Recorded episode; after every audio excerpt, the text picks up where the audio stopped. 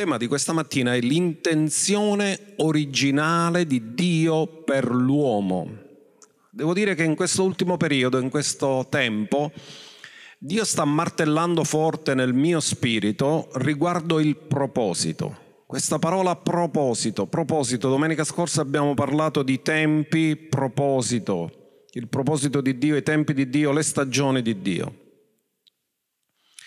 E Dio mi sta parlando molto forte su questo e credo che spenderemo qualche settimana a continuare a parlare di questo argomento. E c'è un verso bellissimo che vogliamo subito proiettare ed è Isaia 45 verso 18. Ma la premessa che vogliamo fare è questa, che Dio tutto ciò che crea la creazione non è finita, Dio sta continuando a creare. Gli studiosi dicono che l'universo è in espansione, quindi significa che Dio sta continuando a creare. Lo crea sempre con uno scopo o un proponimento ben definito. Cioè Dio non fa mai nulla una cosa che è stata fatta così, per caso, senza uno scopo, ma tutto quello che fa ha sempre un proposito ben definito. E questa mattina cercheremo di approfondire questo argomento che è di grande importanza. Nel frattempo guardiamo questa scrittura. Questa scrittura fa il paio con Genesi 1 e 2, perché vengono usate esattamente le stesse parole ebraiche di quando Dio disse facciamo l'uomo e poi lo creò. Guardate cosa dice questo verso. Poiché così dice l'Eterno, che ha creato i cieli. E la parola usata è bara, che è la parola per creare, fare dal nulla. Egli, il Dio che ha formato, e questa è la stessa parola quando Dio formò il corpo di Adamo, lo formò dalla polvere della terra, Yazzar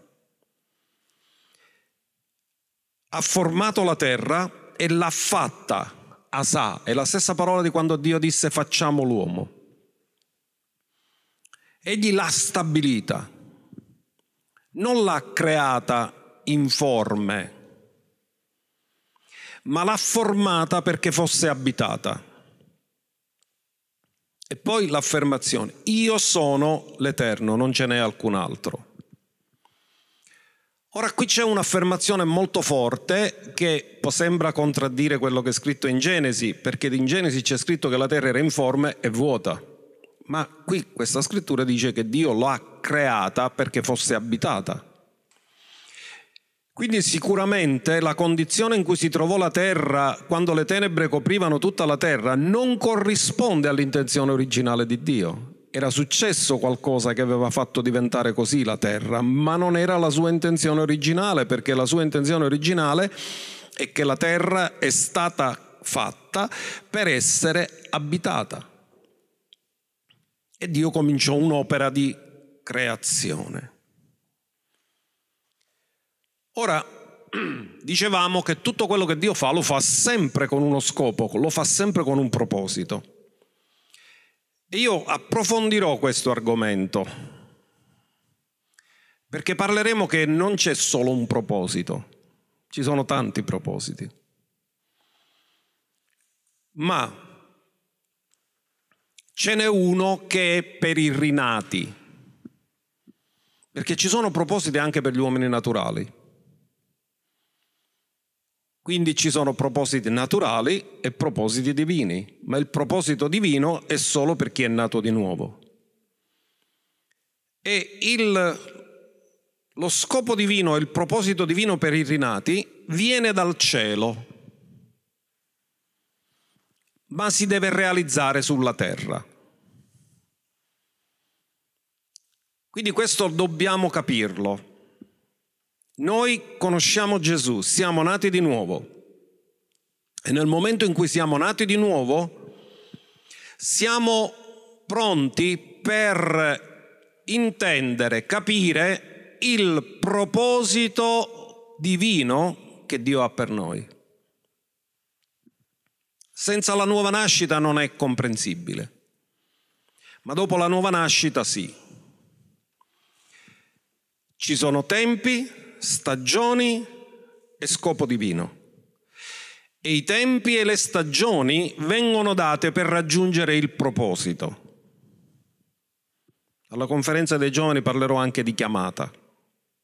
Cosa c'entra la chiamata nell'adempimento del proposito? Allora, voglio fare un'affermazione molto forte. Io sono uno di quelli che avrei desiderato nascere ai tempi di Gesù. Però un giorno mentre pregavo, Dio mi ha smentito, mi ha detto tu sei nato nel momento che io ti ho voluto fare nascere. Gesù l'hai conosciuto lo stesso, non l'hai conosciuto secondo la carne, ma l'hai conosciuto nello spirito. E poiché Dio fa tutto con un proposito e nel tempo corretto, voglio che imparate qualcosa questa mattina, che se sei rinato in questo tempo è perché Dio ha messo dentro di te un deposito di cui gli altri hanno bisogno ora. Lo dico di nuovo, questa generazione ha bisogno del deposito che Dio ha messo dentro di te perché se ti ha fatto nascere ora e ti ha unto ora e ti ha chiamato ora e ti ha dato un proposito ora e ha messo un deposito dentro di te ora, è perché questo deposito serve a questa generazione. Nessuno pensi che è nato per caso. Quando sei nato, sei nato nel tempo giusto.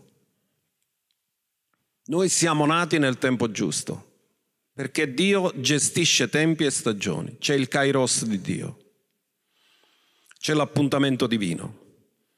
Quindi dovete capire una cosa, che non c'è nessuno sbaglio nel tempo in cui noi siamo nati. Siamo nati esattamente in quella generazione che Dio ci ha voluto fare nascere e ha depositato dentro di noi qualcosa dopo che noi siamo nati di nuovo che è assolutamente un servizio che possiamo dare a questa generazione. Nessuno si sente inutile. Sei nato e sei stato equipaggiato, sei rinato e sei stato equipaggiato per servire in questa generazione. C'è un verso bellissimo nel libro degli Atti che dice che Davide servì l'Eterno nella sua generazione. Dio gli depositò qualcosa dentro la sua vita e lui ha servito Dio nella sua generazione. Paolo quando parlò al suo, credo che era il discepolo prediletto, Timoteo. In 2 Timoteo 1,14 Paolo riconosceva che Dio aveva posto un deposito nella vita di Timoteo. Timoteo cominciò come un giovane che ricevette la salvezza attraverso Paolo. Il padre era greco e la madre ebrea, ma lui da piccolo ha ricevuto insegnamento della parola attraverso la nonna, attraverso la madre. E Paolo gli ricordava, tu hai avuto un deposito dentro di te prima di essere salvato, ma poi questo deposito è stato fortemente migliorato perché Paolo ha depositato dentro di lui la rivelazione che Dio gli aveva dato. E gli dice, caro Timoteo, custodisci il buon deposito questa mattina voglio che tu sappia che Dio ha messo dentro di te un buon deposito che non viene dalla terra, viene dal cielo. Che ti è stato affidato mediante lo Spirito Santo che abita in noi. Noi siamo il Tempio dello Spirito Santo, lo Spirito di Dio abita in noi e lo Spirito Santo ha depositato dentro di noi ha depositato dentro la nostra vita, perché siamo individualmente e collettivamente il corpo di Cristo, tutto ciò che serve per aiutare la crescita del corpo che è la Chiesa. In altri termini, io sono stato sempre convinto che Dio ha depositato nella Chiesa tutto quello che serve per l'edificazione di ognuno, ma la divisione ha fatto in modo che questo non si potesse realizzare. Ma quando il corpo è unito, ognuno di noi abbiamo ricevuto qualcosa che serve all'altro e che risponde al bisogno dell'altro. Quindi Paolo incoraggia Timoteo, custodisci il buon deposito. È un deposito divino, ma va custodito, va curato, perché dobbiamo capirne l'origine. Quello che c'è dentro di noi, quando viene per mezzo di Dio, per mezzo dello Spirito Santo, siccome viene dal cielo, produce risultati celesti. Siccome viene dall'alto, produce risultati soprannaturali. Quindi va custodito. E sapete, mantenersi concentrati sul proposito non sempre è facile. Perché? Perché a volte siamo così presi da tanti dettagli di quello che Dio sta facendo che possiamo dimenticarci sua, la sua intenzione originale, lo scopo finale. Abbiamo ricevuto da Dio tante promesse, tante benedizioni, tanti benefici, così tante rivelazioni e conoscenze che è facile perdersi nei dettagli e dimenticare che Dio ha un piano e uno scopo per tutto ciò che Lui fa. Ora andiamo più in profondità. Il proposito di Dio è iniziato prima della creazione dell'uomo. Perché in Apocalisse capitolo 13, verso 8, ci viene dato un'affermazione che ci fa girare la testa. Noi per ora stiamo vivendo un'emergenza, emergenza coronavirus. E quando l'emergenza coronavirus è arrivata ed è stata dichiarata dall'Organizzazione Mondiale della Sanità pandemia, l'uomo non era pronto ad affrontarla. Non aveva le strutture, né le conoscenze, né i mezzi per fermare il coronavirus ma Dio è onnisciente. E dice la scrittura che l'agnello è stato ucciso prima della fondazione del mondo. In altri termini, Dio, prima ancora che il mondo fosse fatto, prima ancora che il mondo fosse stato creato, prima ancora che l'uomo fosse stato creato, aveva già risposto al bisogno che sarebbe sorto dopo la creazione dell'uomo, cioè la caduta. E prima ancora che c'è stata la caduta, Dio non è intervenuto perché è stato preso alla sprovvista quando c'è stata la caduta, ma prima ancora di creare la terra, di creare l'uomo, aveva già provveduto alla soluzione alla caduta. L'agnello ucciso prima della fondazione del mondo. Quindi c'è un proposito eterno. Prima ancora della fondazione del mondo, l'agnello pasquale era stato immolato. La soluzione è arrivata prima ancora della creazione. Dio non, ha, non si è trovato spiazzato dalla caduta, aveva già la soluzione prima ancora di creare la terra e di creare l'uomo. Prima della fondazione del mondo, la soluzione già era stata progettata da parte di Dio. Ora l'agnello è stato immolato prima della fondazione del mondo in spirito e poi manifestato sulla terra nella carne. Quindi questo ci dice che Dio aveva un'intenzione originale Dio nella sua preconoscenza sapeva che l'uomo avrebbe peccato, che avrebbe avuto bisogno del Salvatore. Pertanto Dio ha provveduto a risolvere il problema del peccato prima che ancora l'uomo lo commettesse, prima ancora che l'uomo commettesse il peccato. Dio, avendo previsto che l'uomo avrebbe peccato, aveva già immolato l'agnello. Efesi 1.7 parla della redenzione, poi l'agnello viene sulla terra, e versa il sangue per la redenzione. Efesi 1.7 dice in cui abbiamo la redenzione per mezzo del suo sangue, il perdono dei peccati secondo le ricchezze della sua grazia. Quindi Gesù che doveva versare il sangue, doveva espiare il nostro peccato, Faceva parte del proposito di Dio prima ancora della creazione, perché l'agnello era stato immolato. Era una parte necessaria per poter realizzare la sua intenzione. Il sangue di Gesù non è stato un provvedimento aggiuntivo di emergenza per risolvere un problema, ma faceva parte di un piano originale di Dio. Dio già conosceva. Quando Dio creò Adamo, Adamo era stato equipaggiato per adempiere il proposito finale di Dio. Aveva tutto, tutto quello che gli serviva per adempiere il proposito di Dio e il proposito era che abbia dominio sulla terra. Ma Adamo è stato provato da un solo comando, non mangiare. E purtroppo lui ha mangiato, ha disubbidito. E pur avendo tutti i mezzi per poter adempiere il proposito di Dio, ha fallito.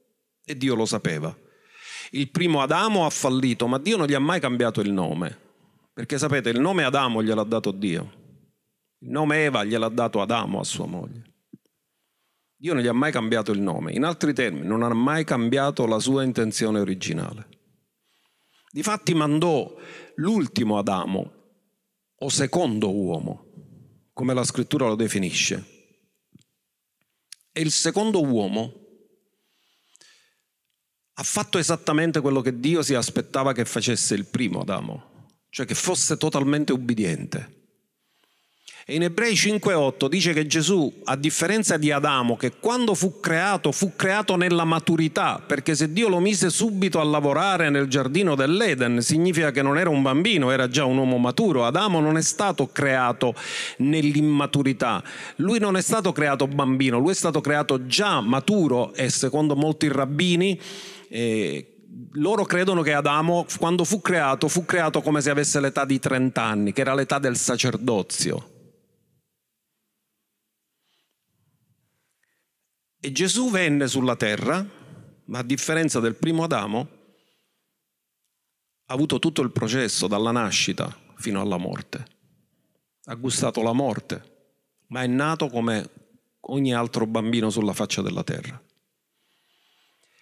E quindi è stato processato nella sua vita e testato, ma non solo quando ci fu la tentazione nel deserto, ma anche prima. Dice che imparò l'ubbidienza dalle cose che soffrì, pur essendo figlio, e questo ci dice quando Adamo fu creato, fu creato figlio. E Gesù, pur essendo figlio e venuto come figlio, imparò l'ubbidienza dalle cose che soffrì. Quando uno ci pensa, Gesù il figlio di Dio, l'autore di tutta la creazione, perché nessuna delle cose fatte è stata fatta senza di lui e te lo ritrovi a fare il falegname in un locale di Nazareth. Processato.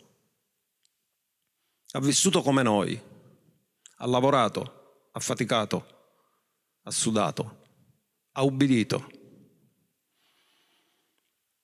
fu messo alla prova. Imparò l'ubbidienza, fece esattamente quello che Adamo doveva fare, ubbidiente sempre. E lui ha superato la prova, è stato ubbidiente fino alla morte, alla morte della croce, sempre. Ed è per questo che dice che Dio lo ha sovranamente innalzato. Quindi la salvezza era necessaria, l'espiazione era necessaria, il versamento del sangue era necessario ma questo non è l'intenzione originale di Dio, questo è un mezzo che deve condurre al fine. Ora vedete, quando io sono venuto a conoscenza del Vangelo, il messaggio che mi è stato predicato è la salvezza.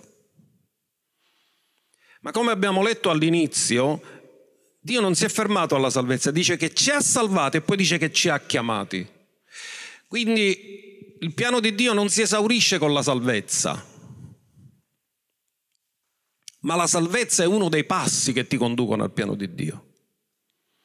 Questo è buono che lo vediamo perché se no le persone dicono vabbè ormai sono salvato, aspetto che muoio e tutto è ok. No, no, no, facciamo un errore grave perché la salvezza è semplicemente uno dei passi che ti introducono nel proposito. Quindi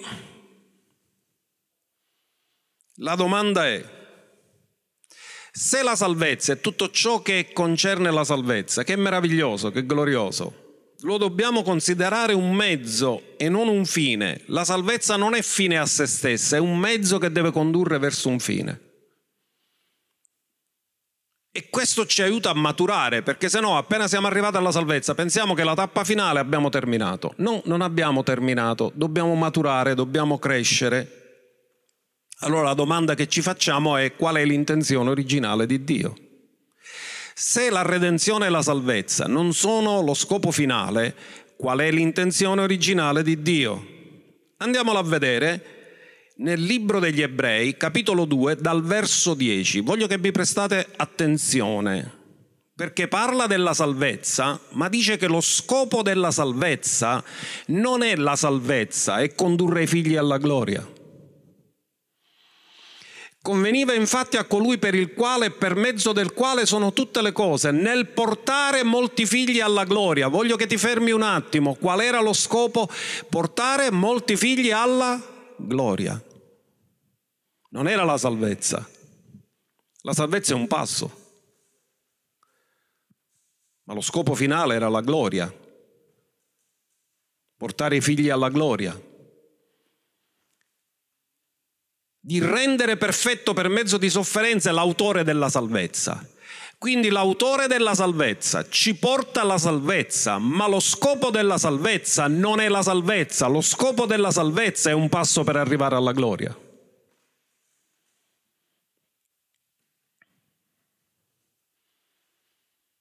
Allora qui viene rivelata l'intenzione originale.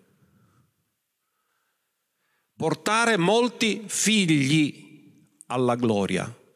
Domenica scorsa abbiamo detto che il suo desiderio è che tutti noi siamo conformati alla somiglianza del figlio. Cosa ha immaginato Dio sulla terra? La sua famiglia. Il figlio, primogenito, molti fratelli. Il figlio, l'Iddio della gloria, che si è umiliato sulla terra per portare molti altri figli alla gloria. E la salvezza è necessaria, ma è un passaggio, non è la tappa finale. Quindi, portare i figli alla gloria. Questo è l'aspetto dell'intenzione originale di Dio. Quindi quando le persone dicono io vado in paradiso ed è tutto finito lì, no, perché l'obiettivo finale di Dio sono nuovi cieli e nuova terra dove la giustizia abita. Quindi non è che arrivi in cielo ed è finita lì, no. I figli devono essere portati nella gloria, altrimenti Gesù non ci avrebbe fatto pregare sia fatta in terra la tua volontà come è fatta in cielo. Ma andiamo a vedere qualche altra scrittura. Perché c'è molti figli alla gloria, quindi questo prende un aspetto individuale. Io devo essere glorificato. Difatti sta scritto così che quelli che egli ha preconosciuti, li ha giustificati, li ha chiamati, li ha glorificati. L'obiettivo è portare i figli alla gloria. Ma andiamo a vedere Efesini 1, 10 e 11. Guardate cosa dice, è fantastico. Qual era lo scopo? Qual era la sua intenzione? Per raccogliere nella dispensazione del compimento dei tempi. Quindi i tempi hanno un inizio con la creazione. Nei tempi, e questo lo tratteremo fra qualche settimana, avere i punti di riferimento di quello che noi stiamo vivendo, perché sta succedendo quello che sta succedendo, in che tempo ci troviamo verso dove stiamo andando. La scrittura dice che stiamo andando verso il compimento dei tempi. E poiché siamo nei tempi della fine, c'è una compressione che sta accelerando tutte le cose. Qual era il suo proposito? Raccogliere nella dispensazione del compimento dei tempi sotto un solo capo in Cristo tutte le cose, tanto quelle che sono nei cieli che quelle che sono sulla terra. Così ora puoi capire qual è il fatto quando Gesù ci insegna a pregare, ci insegna a pregare in accordo all'intenzione originale di Dio, sia fatta in terra la tua volontà come è fatta in cielo. In lui siamo anche stati scelti. Quando Dio chiama, non chiama per fare qualcosa. Ora questo sconvolgerà la vostra vita. Dio chiama per appartarci per Lui, poi ci assegna qualcosa da fare. Perché la chiamata non è una chiamata per qualcosa, ma è per qualcuno. In Lui siamo anche stati scelti per un'eredità, essendo predestinati, cioè proorizzo, preparati prima, secondo il proponimento di colui che opera tutte le cose secondo il consiglio della sua volontà. Lui opera tutte le cose secondo il consiglio della sua volontà.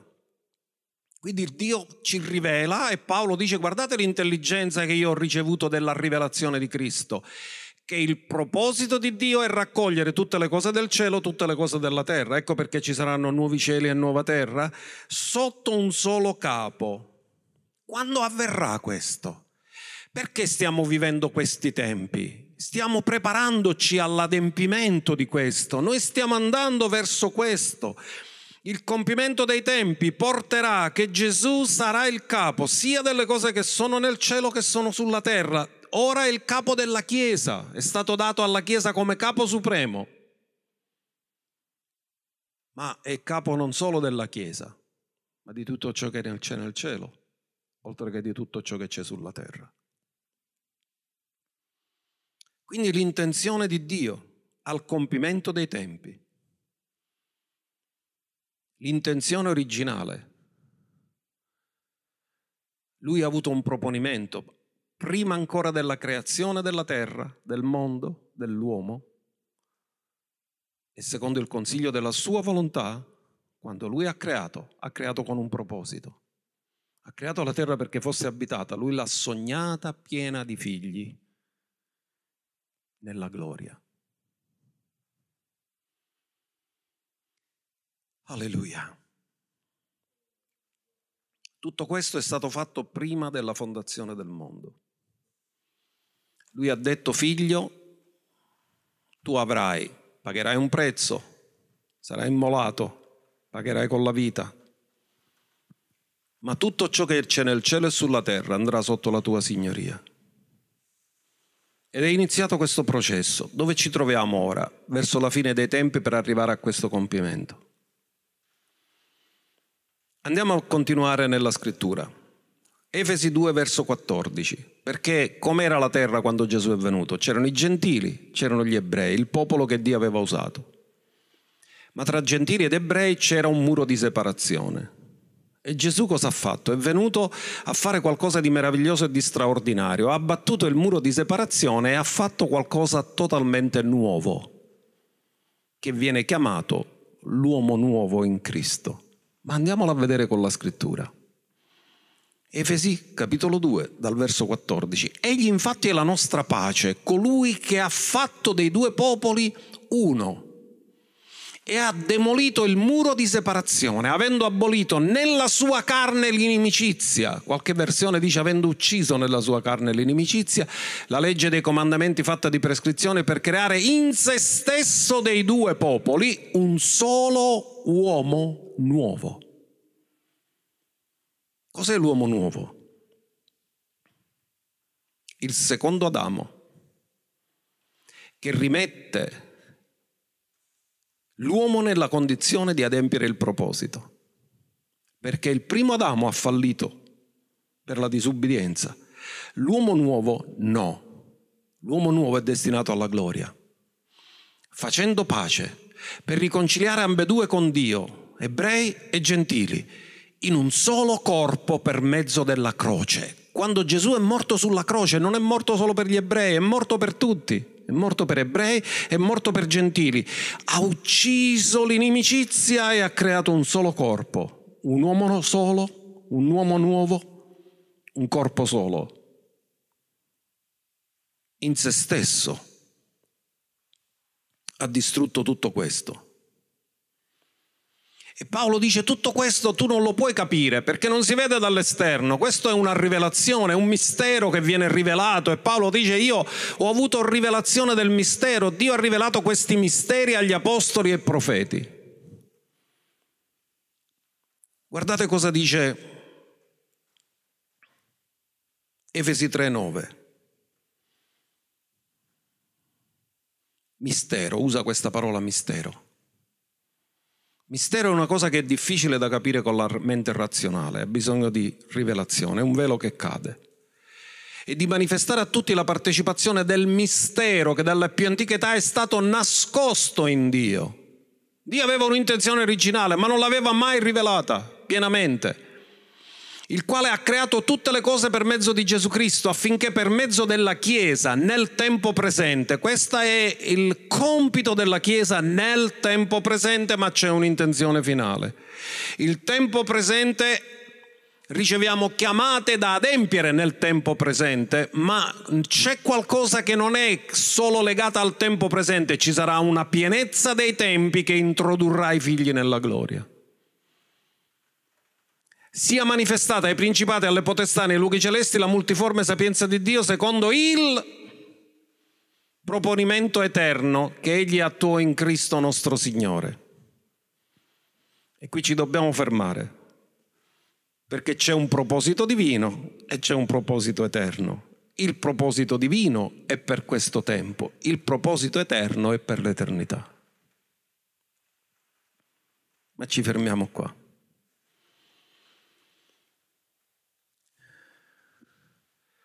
A chi ha sottoposto il mondo a venire. Ci sarà la restaurazione di tutte le cose. Dice che i cieli lo debbono tenere accolto finché tutto sia restaurato all'intenzione originale di Dio, perché restaurazione significa riportare tutto all'origine, come era stato fatto. Andiamo a vedere Ebrei, capitolo 2, dal verso 5 fino al verso 8. Infatti non è agli angeli che ha sottoposto il mondo a venire. Il proponimento è che ci fosse stato un capo nei cieli e sulla terra. Quindi siccome c'è un angelo decaduto che sta governando il mondo, è abusivo perché non è nel proposito e non c'ha futuro ma qualcuno ha testimoniato in un certo luogo dicendo che cos'è l'uomo perché tu ti ricordi di lui. E poi notate, è il figlio dell'uomo. Com'è che Gesù chiamava se stesso spesso? Il figlio dell'uomo. Dice che cos'è l'uomo? È il figlio dell'uomo. Quindi sta parlando dell'uomo e l'intenzione originale di Dio, ma sta parlando del figlio dell'uomo, perché tu lo consideri.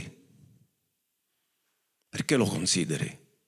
Perché rientra in un proposito, nel proposito e nell'intenzione originale di Dio.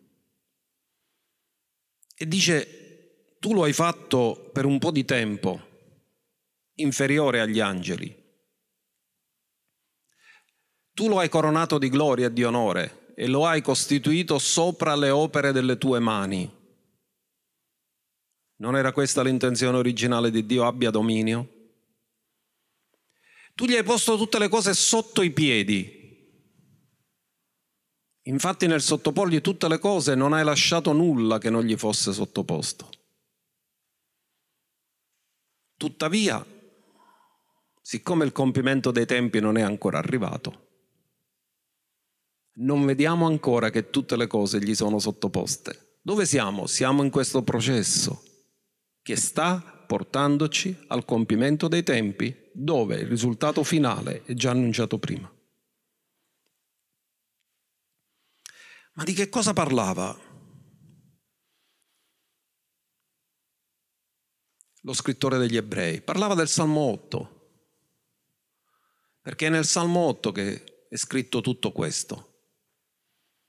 E guardiamolo il Salmo 8 dal verso 4. Che cos'è l'uomo? Perché te ne ricordi, è il figlio dell'uomo, perché lo visiti. Dice che dell'uomo naturale Dio si ricorda, ma il figlio dell'uomo lo visita. Visitazione significa molto più di un incontro. Quando fai una visita non è un incontro, puoi incontrare una persona per strada e la saluti, ma se gli fai la visita ti stai seduto con lui. Eppure tu l'hai fatto di poco inferiore a Dio, lo hai coronato di gloria e di onore, lo hai fatto regnare sulle opere delle tue mani e hai posto ogni cosa sotto i suoi piedi.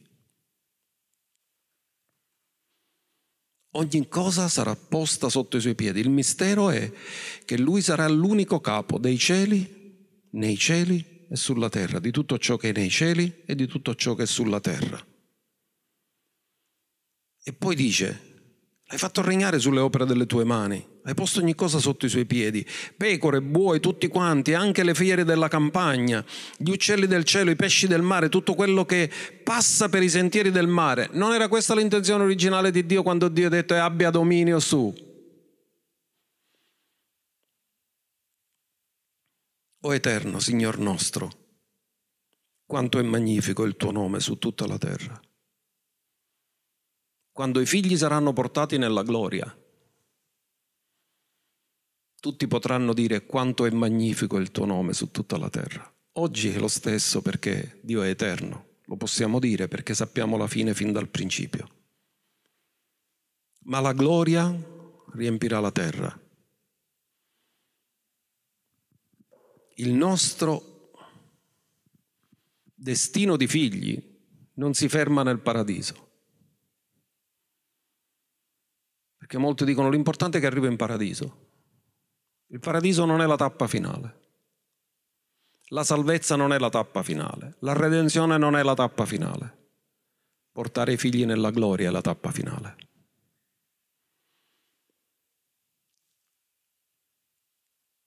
Efesi 1.4 fino al 6. Bellissimo, anche qui allorché lui ci ha eletti quando? Prima della fondazione del mondo. È come se lo sentissi che da casa voi ripetete, prima della fondazione del mondo. Quando ci ha eletti? I tempi sono una bolla dell'eternità. I tempi hanno un inizio e una fine, c'è un compimento dei tempi ma prima ancora che il tempo fosse stato creato, lui ci ha eletti prima della fondazione del mondo affinché fossimo santi e irreprensibili davanti a lui nell'amore. Ma se siamo santi e irreprensibili non significa che siamo entrati nella gloria? Significa se non c'è niente di cui possiamo essere ripresi, siamo entrati nella perfezione avendoci predestinati ad essere adottati come suoi figli. Oh, Dio è Padre. Quando Gesù ci ha insegnato a pregare, ci ha detto, quando pregate dite Padre. La natura di Dio è Padre. Paternità. È una, un padre vuole figli. Ad essere adottati come suoi figli per mezzo di Gesù Cristo, secondo il beneplacito della sua volontà, all'ode della gloria della sua grazia. La salvezza è per grazia mediante la fede, ma la salvezza non è la tappa finale. La grazia viene data per portare le persone alla salvezza. La redenzione viene data per portare le persone alla salvezza e al compimento, ma non è la tappa finale. La tappa finale è la gloria, i figli. Dio vuole la terra piena di figli suoi nella gloria all'ode della gloria della sua grazia, mediante la quale egli ci ha grandemente favoriti nell'amato suo figlio. Creati per essere amati. Creati per essere amati. Quando Dio ha presentato l'ultimo Adamo al Giordano, ha detto è il mio amato figlio. E se lui è il primogenito, tutti gli altri sono amati. Il primogenito dà l'imprinting, lo stampo. E stamattina tu puoi sentire che sei amato prima ancora di avere fatto qualcosa, perché ti ha visto in lui. Bellissimo. Romani 8:28, che fa? Non lo leggiamo? Possiamo, dobbiamo leggerlo. Or noi sappiamo che nonostante il coronavirus, tutte le cose cooperano al bene per quelli che amano Dio, i quali sono chiamati secondo il suo proponimento. Questa è la riflessione profonda che dobbiamo fare. Sto camminando secondo il suo proponimento o mi sto facendo un proposito mio che non ha niente a che vedere col proposito di Dio? Perché tutto ciò che non è nel proposito di Dio non ha futuro, ma solamente ciò che è nel proposito di Dio ha un futuro. Tutte le cose cooperano al bene, solo per quelli che amano Dio. Alcuni dicono, ma io amo il Signore. Sì, amare il Signore è un passo, ma entrare nel proposito è l'altro. Perché lui ha detto che le cose cooperano al bene non solo per chi ama Dio, ma per chi è chiamato secondo il proponimento. Poiché quelli che egli ha preconosciuti, li ha anche predestinati ad essere conformi all'immagine e alla somiglianza del suo figlio affinché egli sia il primogenito di molti fratelli. In altri termini, la terra sarà piena di copie originali basate sulla immagine del figlio primogenito. Tutta la terra sarà piena della sua gloria, dice. I figli saranno nella gloria. Allora, perché stiamo dicendo queste cose? Perché dobbiamo allargare la visione e dobbiamo capire che questo tempo che Dio ci sta dando è per riflettere sul proposito e che dobbiamo camminare secondo il proposito.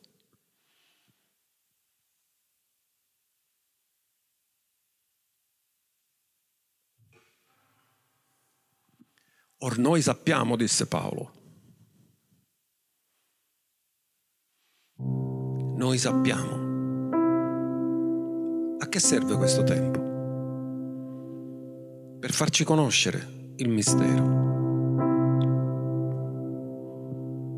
Sapete, il dramma più grande, disse un uomo di Dio, non è la morte, ma vivere senza sapere il perché. Quello che mi affligge oggi non sono solo i morti, perché si piangono i morti naturali, ma Dio ha un dolore per i morti spirituali. Persone che non lo conoscono, che non sanno perché Lui li ha fatti, perché Lui li ha creati, che passano questa vita senza che mai sono venuti alla conoscenza del proposito. Ecco perché la Chiesa si deve alzare, si deve svegliare e deve predicare Ecco perché il tema della conferenza giovanile è shout, grida, lo devi gridare, lo devono sapere tutti. Perché il motivo della caduta di Adamo, perché Satana l'ha tentato, non ha attentato, non ha tentato l'uomo, ma ha fatto un attentato all'uomo per rubargli il proposito. È il principale nemico del proposito sempre Satana che acceca le menti per non fare capire. Ma cosa ci sta a fare la Chiesa? Deve fare aprire gli occhi alle persone per fargli intendere qual è il proponimento eterno di Dio. Il dramma più grande non è la morte, perché la morte sarà distrutta. Il dramma più grande è vivere senza sapere perché buttare via l'opportunità che Dio ci dà. Voglio concludere con dei versi che già erano stati rivelati nell'Antico Testamento. E ho avuto questa immagine, noi siamo nel palcoscenico del tempo in attesa del compimento dei tempi. E nel compimento dei tempi si adempirà solo l'intenzione ultima e finale del Tutto ciò è molto grande, è più grande del fatto di andare in paradiso. Molti dicono l'importante è che arriva in paradiso. Il paradiso non è la meta finale. Abbiamo altro da fare nell'eternità. Non solo stare in cielo. Vi do qualche altri versi per concludere. Isaia 65 verso 17. Dio dice io creo nuovi cieli e nuova terra e le cose di prima non si ricorderanno più e non verranno più in mente. Che significa? Che è finito il tempo, è arrivato il compimento dei tempi, si ritorna nell'eternità e quando si rientra nell'eternità non ti ricordi più neanche del tempo, perché si vive un eterno cieli e nuova terra e le cose di prima non si ricorderanno più e non verranno più in mente. Sarai così preso dall'eterno presente che non ti ricorderai più il tempo. Isaia 66, 22. Poiché come i cieli, i nuovi cieli e la nuova terra che io farò, ascoltate, guardate cosa dice, sussisteranno stabili davanti a me. Nuovi cieli e nuova terra sono eterni saranno stabili. Questa terra e questo cielo non è stabile, è transitorio. Ci saranno nuovi cieli e nuova terra. Così sussisteranno la vostra progenie e il vostro nome. Mamma mia, proposito eterno. E andiamo nel Nuovo Testamento. L'ultimo verso lo leggiamo dal Nuovo Testamento perché anche l'Apostolo Pietro, testimone oculare di Gesù, ha scritto su questo. Nella seconda epistola, Pietro 3:13, lui ha saputo direttamente da Gesù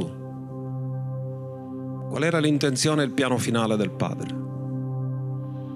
E lui disse, scrisse così, ma noi secondo la sua promessa aspettiamo. Non aspetta la salvezza Pietro, non aspetta di andare in paradiso aspettiamo nuovi cieli e nuova terra, nei quali abita la giustizia. Se i figli vanno nella gloria, entrano nella gloria, nella gloria non ci può essere nessuna ingiustizia, c'è solo giustizia, c'è solo perfezione. Intenzione originale di Dio questo tempo ci deve servire per evitare di essere disallineati con l'intenzione e il proposito finale di Dio. Perché sapete, quando una persona è senza proposito, ammazza il tempo.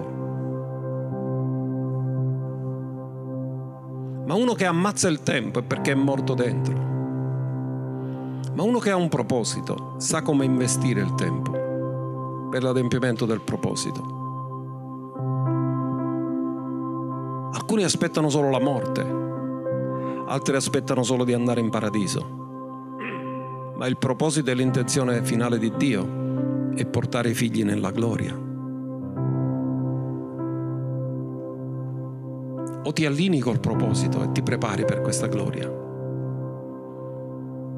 o la tua vita non avrà senso. Perché che senso ha vivere anche la vita più felice sulla faccia della terra, avere tutto quello che desideri e poi non entrare nel proponimento di Dio? Questo è quello che fa il nemico, confondere la mente delle persone per non fargli capire l'intenzione di Dio. Ma cosa fa la Chiesa? Deve predicare queste cose. Il mistero deve essere rivelato e noi lo grideremo a voce alta la sua parola è stabile nei cieli, non cambia, non muta.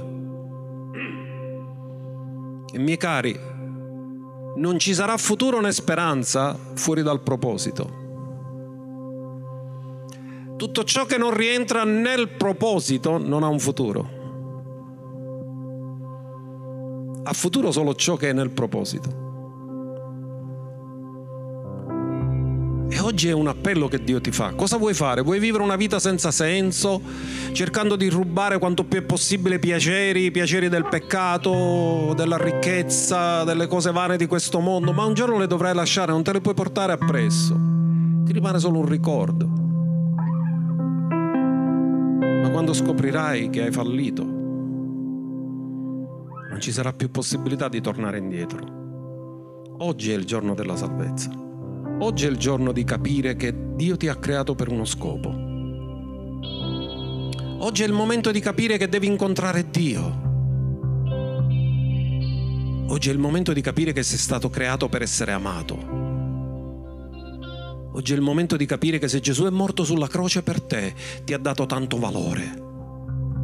Se il Padre ha sacrificato suo figlio a morire sulla croce al posto tuo, è perché il Padre ti ha dato tanto valore. Ha fatto versare il sangue innocente su quella croce per riscattarti perché ti ha dato tanto valore tu devi fare la tua parte, ti devi arrendere, devi ricevere Gesù come Signore. Se il piano finale di Dio, che cielo e terra saranno sotto un solo capo, va, vacci ora sotto questo capo, comincia ora. Ricevilo come Signore della tua vita. Arrendi la tua vita. Dentro di te Dio ha messo il senso dell'eternità e tu hai un'inquietudine dentro fino a che non sei dentro quel proposito. Hai paura di morire perché non sai cosa c'è dopo. Ma Dio ha fatto versare il sangue, Lui ha, Gesù ha versato già il sangue per riscattarti. E questa mattina io ti invito a riceverlo come Signore della tua vita. E se sei stato lontano da Lui, ritorna a Lui con tutto il tuo cuore. E questa mattina io ti invito, dovunque tu ti trovi, da dovunque stai ascoltando, ricevi Gesù come Signore della tua vita. Inizia questo processo che ti porterà al compimento di diventare un figlio destinato alla gloria. io voglio che tu faccia questa preghiera stamattina insieme con me. Con tutto il tuo cuore, ripeti a voce alta questa preghiera rivolgendoti al Signore, digli Signore vengo davanti a te. E questa mattina io dichiaro che credo che tu sei morto al posto mio e sei risuscitato per donarmi la tua giustizia. Io credo nel mio cuore e ottengo la tua giustizia e con la mia bocca confesso te Gesù come Signore della mia vita e ottengo la salvezza. Ora sono in Cristo e sono una nuova creatura. Per ogni nuova creatura c'è un proposito divino. Le cose vecchie sono passate, le cose adamiche sono passate e tutte le cose sono diventate nuove perché tu mi hai perdonato e mi hai salvato. Questa mattina credilo con tutto il tuo cuore ricevilo nel tuo cuore e Dio nella sua potenza ti dà una nuova natura, ti fa nascere di nuovo, ti fa figlio, ti comincia a, fa- a introdurre nel suo proposito eterno.